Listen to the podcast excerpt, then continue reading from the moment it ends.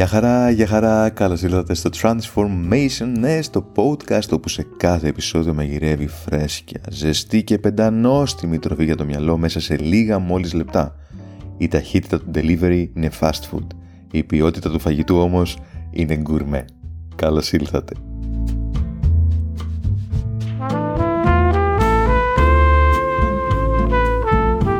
Είμαι ο Κωνσταντίνος Καρυπίδης, είμαι ο host αυτού του podcast και σήμερα θα κάνουμε ένα ταξίδι στο χρόνο.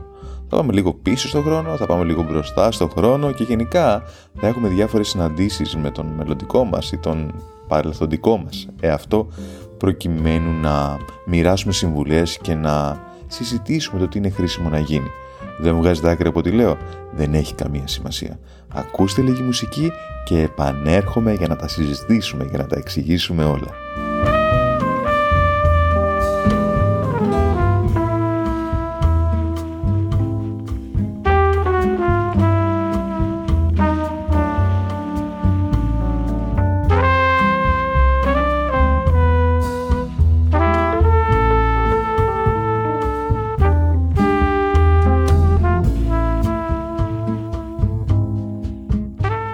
Έχουμε και λέμε λοιπόν. Φανταστείτε ότι είστε 110 ετών. Φανταστείτε λοιπόν ότι έχετε ζήσει μια υπέροχη, μεγάλη, μακρά ζωή και φτάσατε στην ηλικία των 110. Δεν τα εκατοστήσατε μόνο, προσθέσατε και 10. Και έρχεται ένας επιστήμονας της NASA, ο οποίος έχει ανακαλύψει μια μηχανή του χρόνου και σας λέει λοιπόν θα μπείτε εσείς στη μηχανή του χρόνου και θα είστε ο πρώτος που θα τη δοκιμάσετε. Ο πρώτος άνθρωπος στον κόσμο που θα δοκιμάσει τη μηχανή του χρόνου. Θα μπείτε λοιπόν και θα επιστρέψετε στον εαυτό σας τη στιγμή που ακούγατε αυτό το podcast του Transformation Nest. Αυτή τη στιγμή που ακούτε αυτό το podcast. Θα επιστρέφετε λοιπόν έχοντας ζήσει 110 χρόνια, γεμάτη εμπειρίες, γεμάτη γνώσεις, γεμάτη σοφία, γεμάτη πληροφορίες.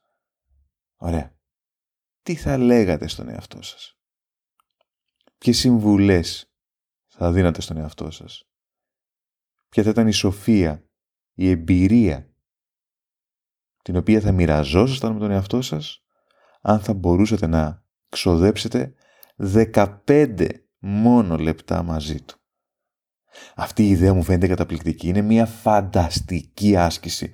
Αν θέλει κάποιος να ε, να αναζητήσει τις πηγές που έμαθε για αυτή την άσκηση θα πρέπει να διαβάσει το βιβλίο Happier του Tal Ben Sahar.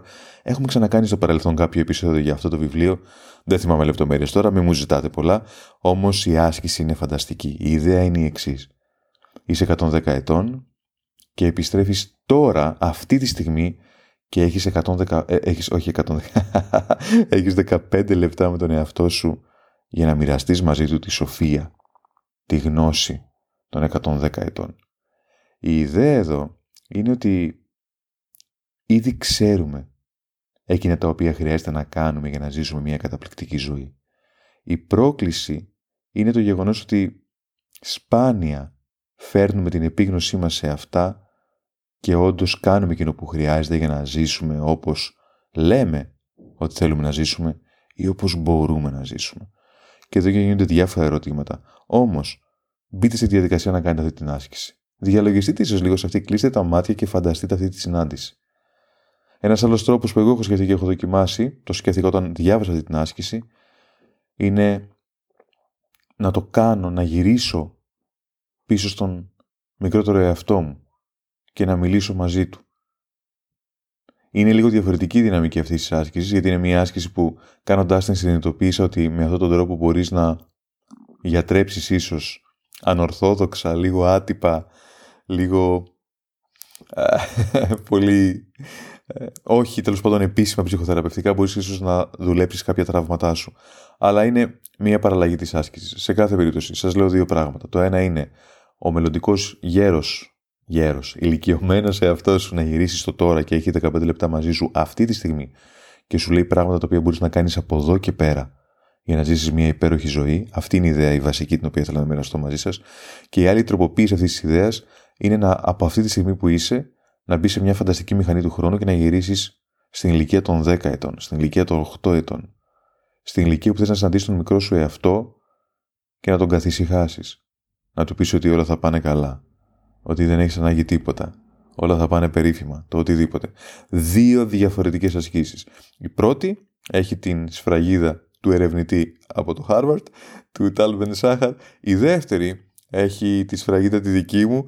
Ενδιαφέρον έχει, δεν είναι ότι γίνονται και θαύματα, αλλά εγώ όταν είχα συναντήσει το μικρότερο μου εαυτό, είχε ενδιαφέρον η συζήτηση που έκανα μαζί του και πώς τον καθησύχαζε και πώς γιατί είχα πάει σε μια στιγμή στην οποία ο μικρός μου εαυτός είχε αρκετό άγχος. Οπότε μπόρεσα να δουλέψω λίγο με αυτό το πράγμα και όταν ξαναήρθα στο τώρα, δηλαδή όταν άνοιξα τα μάτια μου, γιατί περί αυτού επρόκειτο, ε, είχε κάπως μαλακώσει εκείνη η ανάμνηση που με ταλαιπωρούσε. Σε κάθε περίπτωση, αυτή ήταν η ιδέα μας για σήμερα, ταξίδι στο χρόνο. Ταξίδι μπροστά στο χρόνο, ταξίδι πίσω στο χρόνο και τούμπαλιν. Αυτά.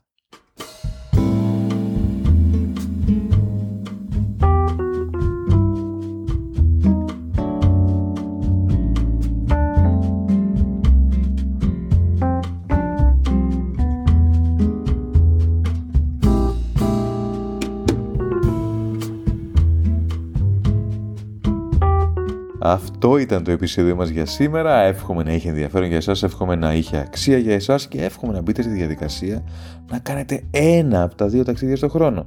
Αν με ρωτάτε ποιο, θα έλεγα ξεκινήστε από αυτό που μας προτείνει ο καθηγητής του Harvard. Θα έλεγα ξεκινήστε από αυτό με τον εκατοντάχρονο, τον 110 χρονών εαυτό σας, να έρθει σε αυτή τη στιγμή και να σας μιλήσει. Η αλήθεια είναι ότι οι απαντήσεις τις περισσότερες φορές είναι μέσα μας. Το μόνο που χρειάζεται είναι μια αφορμή, είναι μια προτροπή και ίσως είναι ένα κολπάκι αν θέλετε εντός ή εκτός εισαγωγικών για να μας ξεκλειδώσει και να μας φέρει, να βοηθήσει να αναδυθούν, να έρθουν στην επιφάνεια παράγματα τα οποία ήδη γνωρίζουμε και κάνουμε ότι δεν ξέρουμε.